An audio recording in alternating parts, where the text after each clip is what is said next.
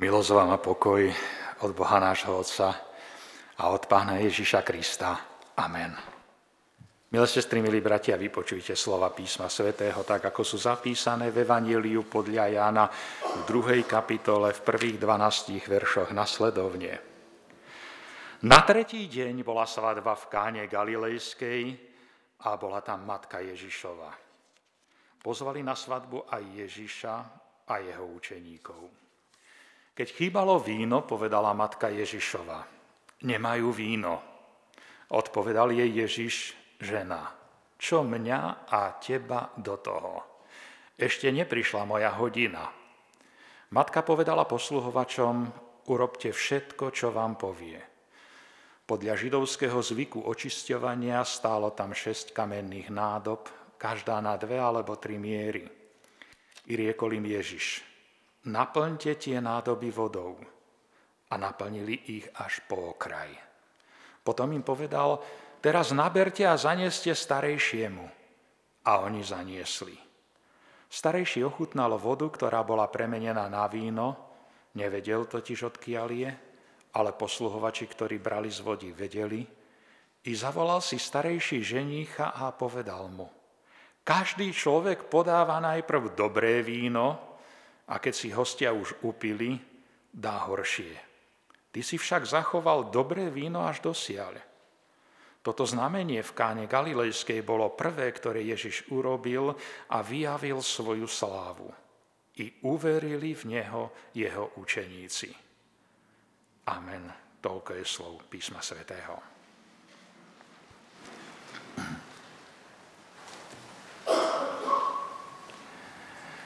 Bratia a sestry, život s Ježišom je životom viery a to nie je život v ústraní, v utiahnutosti od sveta, v ktorom žijeme. A to je aj dôvod, prečo evangelista Ján tento príbeh zaradil do svojho evanielia, že Ježiš berie z všetkých svojich učeníkov aj na svadbu. Svadba v Oriente trvala týždeň. Obvykle to bola veľká svadba, na ktorú pozvali celú rodinu, aj priateľov a niekedy celú dedinu. A svadobčania spravili veľmi dobre, ako vidíme z tohoto príbehu, že pozvali na svadbu aj Mária, aj Máriu Ježiša a jeho učeníkov. A evangelista Ján tento príbeh e, uvádza hneď na začiatku svojho evanielia. Má to svoje opodstatnenie. Predstavuje nám totiž pána Ježiša ako toho, ktorý prišiel, aby sme svoj život prežívali v radosti a pokoji. Viera sa neodťahuje ani od radostných udalostí života. Apoštol Jan sa tu vyrovnáva s názormi gnostikov, to bol taký filozofický smer v jeho dobe, ktorý bol dosť populárny. A oni učili, že hmota je zlá a teda aj telo človeka je zlé, tá duša je v tom tele uväznená a čaká len, kedy sa z toho tela vyslobodí. A preto človek by sa mal zriekať akýchkoľvek telesných radostí. A podľa učenia gnostikov by sa mal človek utiahnuť zo sveta do ústrania a sústrediť sa na duchovné veci.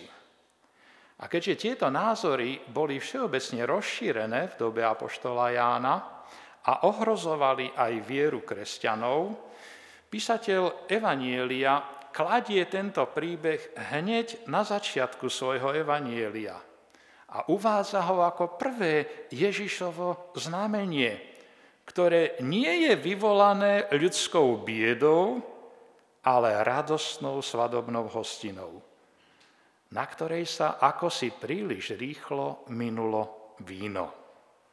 A toto znamenie ukazuje na Božiu prítomnosť v Ježišovi. Ján vo svojom evanieliu nenazýva Ježišove činy zázraky, ale to sú znamenia, ktoré poukazujú na to, že Pán Boh je v Ježišovi prítomný medzi nami. Učeníci to správne pochopili, ako si čítame na konci príbehu, a uverili v Ježiša ako v Mesiáša, ktorý bol zasľúbený, ktorý mal prísť. Ale viera, viera je niečo dynamické, niečo veľmi živé. Viera sa v človeku narodí a potom v životných situáciách a skúškach rastie. Viera má však svoje úskalia aj ohrozenia. A potom evangelista Jan ďalej vo svojom evaníliu opisuje, ako viera učeníkov rástla.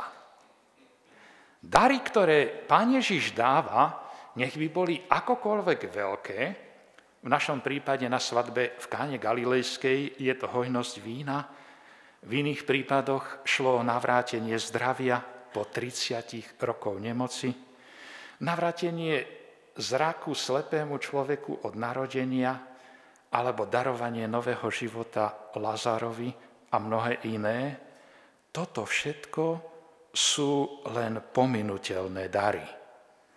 Ale to najdôležitejšie a rozhodujúce je, že tieto zázraky, povedané Jánovou rečou znameniami, ukazujú k otvorenému nebu.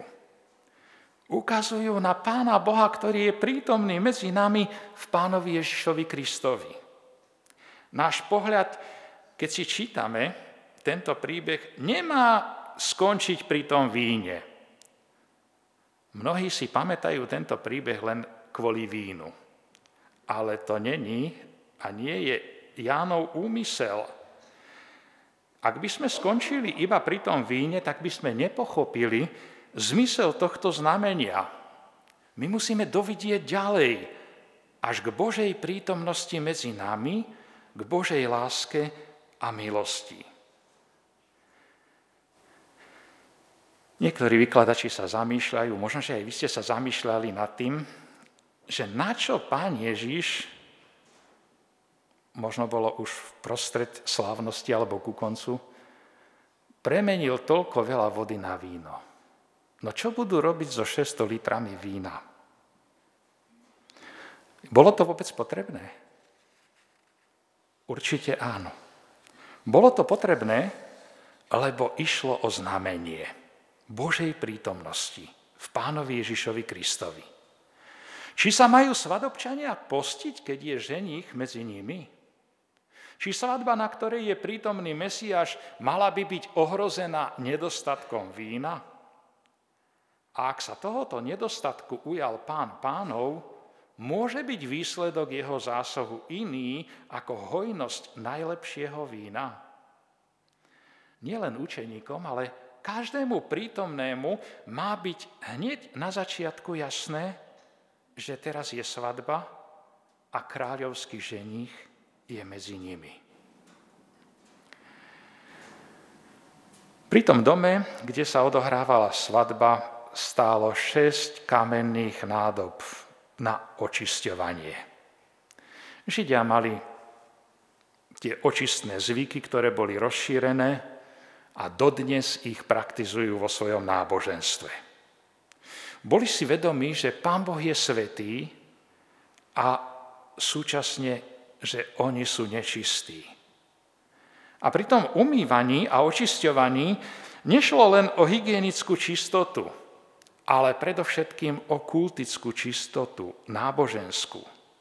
A pri svadbe potrebovala mladá rodina takéto kultické očistenie. Bolo preto potrebné množstvo vody, ktorá v skutočnosti aj bola spotrebovaná. A pán Ježiš dal služobníkom pokyn, aby tie prázdne nádoby naplnili vodou. Keď som sa skúsil žiť do tej situácie, predstavte si, že všetci už sú očistení, 600 litrov vody vyčerpanej a teraz dostanete príkaz počas hostiny naplniť všetky súdy vodou. Prvá vec, čo ma napadla, nie je to zbytočná robota, ale úžasné je, že tí sluhovia hoci príkazu nerozumeli, lebo už očisťovanie bolo vykonané, poslúchli Ježiša, lebo boli naučení ako sluhovia poslúchať. A ešte nezrozumiteľnejší je príkaz ten druhý, naberte a zaneste starejšiemu. Bratia a sestry, urobili by ste to? Čo by ste si pomysleli? Nerob zo mňa hlupáka. Budem ja nosiť vodu starejšiemu. Ale oni urobili tak. A potom príbeh pokračuje tým, čo sa stalo. Ale ako to všetko začalo? Začalo to pokynom, ktorý nedával zmysel. Chýbalo víno a Ježiš prikázal priniesť vodu. A takto to býva často v Božej škole. Zaznie pokyn, aby sme urobili niečo nepochopiteľné, čo nám možno nedáva žiadny zmysel. Ale ak posluchneme, tak máme novú skúsenosť viery vo svojom živote. Viera nás nikdy nevedie k nečinnosti. Viera by nás vždy mala viesť k poslušnosti. A poslušnosť sa služobníkom oplatila, lebo oni sa stali svetkami zázraku.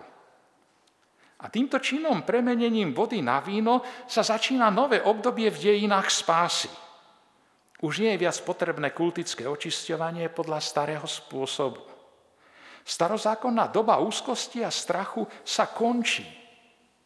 My vieme, že hriechu sa nezbavíme, ani keď sa poriadne a dokonale umieme. Lebo hriech každému z nás zaliezol až pod kožu, až do nášho vnútra.